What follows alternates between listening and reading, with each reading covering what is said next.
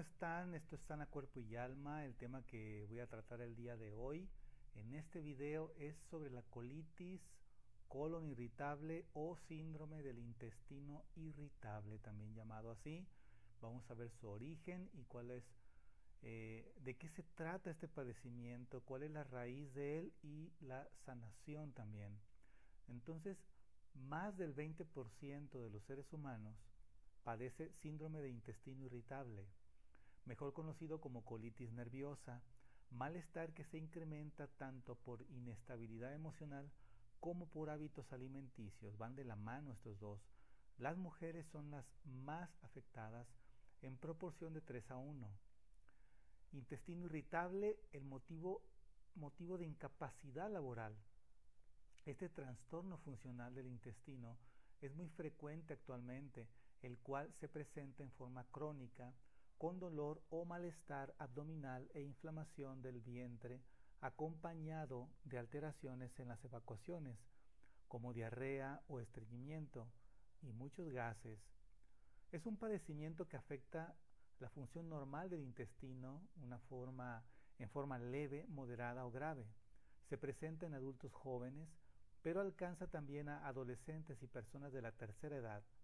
Ahora bien, debido a que la parte emocional afecta tanto al intestino, es fundamental que los individuos integren a su vida, a su vida diaria, actividades que disminuyan el estrés, ansiedad y depresión.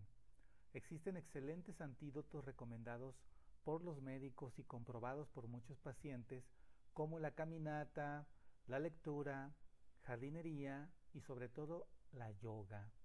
Esta última es una disciplina milenaria de los sabios que trabaja con la energía del abdomen, donde asegura que se aloja nuestra parte emocional y disminuye nerviosismo, tensión y miedo que causan colitis.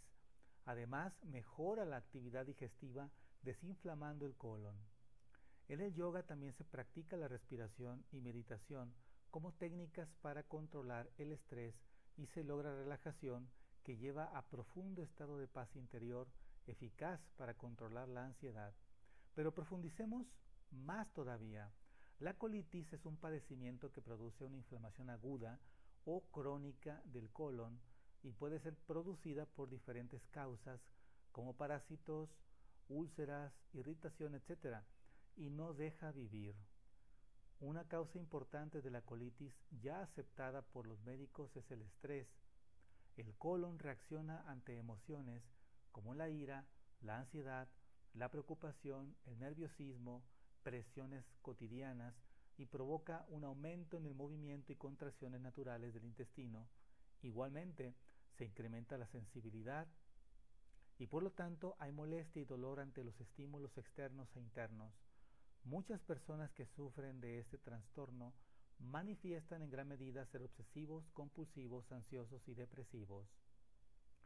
Otras emociones involucradas para detonar la colitis son inseguridad, rencor, resentimientos o sentimientos de culpa.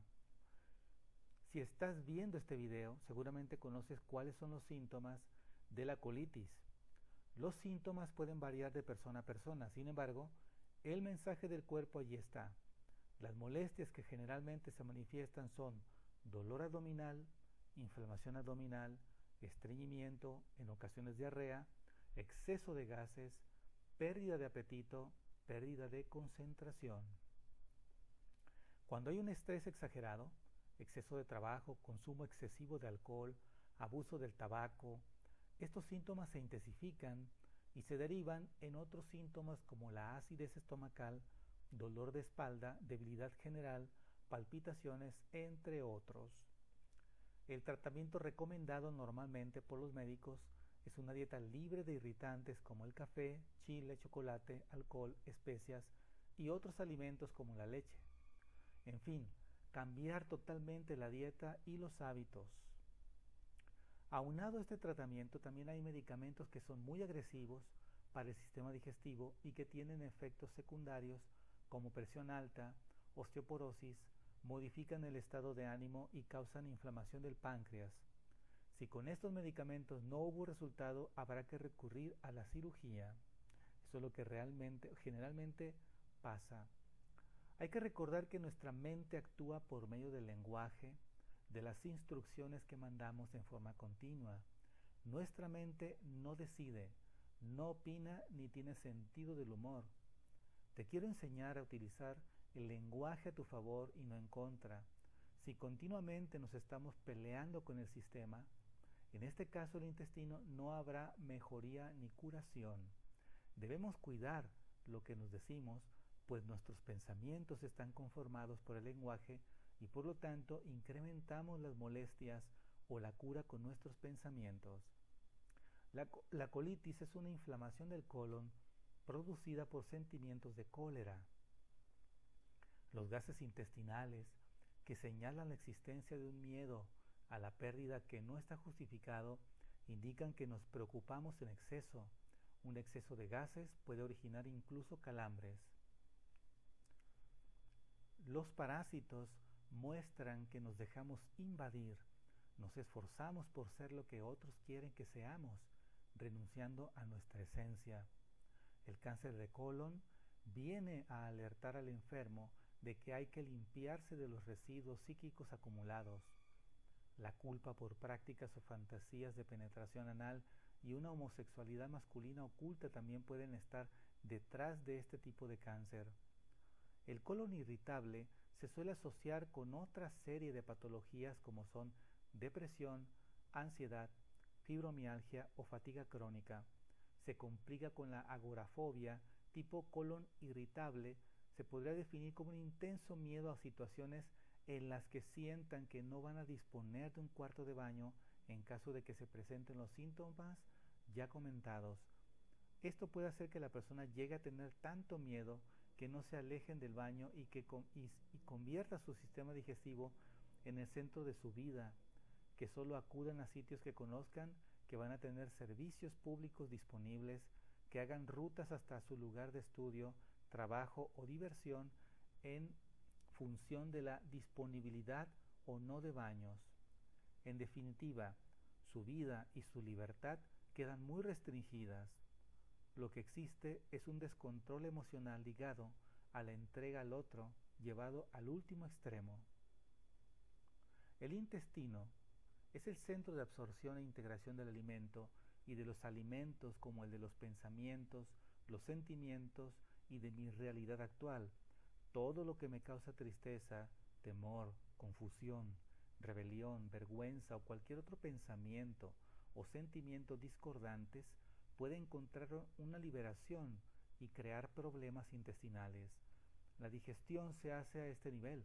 Por lo tanto, si tengo contrariedades y que me siento víctima de un golpe bajo, de una mala jugada, o que tengo la sensación que alguien me ha hecho una mala pasada, tendré malestar en los intestinos porque no digeriré sencillamente estaré particularmente afectado si se trata de un miembro de mi familia que es el cerdo. Al poder digerir esta situación, se manifestará por un problema a nivel de mis intestinos. Si está afectado mi intestino delgado, puedo tener tendencia a juzgar las situaciones que se presentan a mí teniendo opiniones muy marcadas con relación a mis nociones de bien y mal. También tendré tendencia a tener la sensación de carecer de muchas cosas en mi vida. Los intestinos, en particular el intestino gordo, grueso o colon, también están vinculados con mi habilidad de dejarme ir, a sentirme suficientemente en seguridad interiormente para ser espontáneo. Mis intestinos simbolizan el hecho de dejar circular los acontecimientos en mi vida. Puedo tener una necesidad muy fuerte de retener y controlar lo que me sucede, me agarro a ciertas cosas, a personas o situaciones, incluso hasta vivir celos y posesividad. Y mis intestinos están congestionados por todo lo que retengo y que ya no es útil, pudiendo causar entre otras cosas el estreñimiento. Sanación. Aprendo a ser autónomo y a decirme que tengo todos los recursos necesarios en el interior de mí para crear lo que quiero. La única persona sobre quien puedo tener control es sobre mí mismo. Muy bien amigas y amigos, espero que esta información les haya servido para poder tener un mejor sistema de vida con una mejor calidad y que puedas tener un cambio real en tu forma de vivir, tu forma de ser y en tu forma de pensar. Dale me gusta y suscríbete a este canal. Muchas gracias y un abrazo.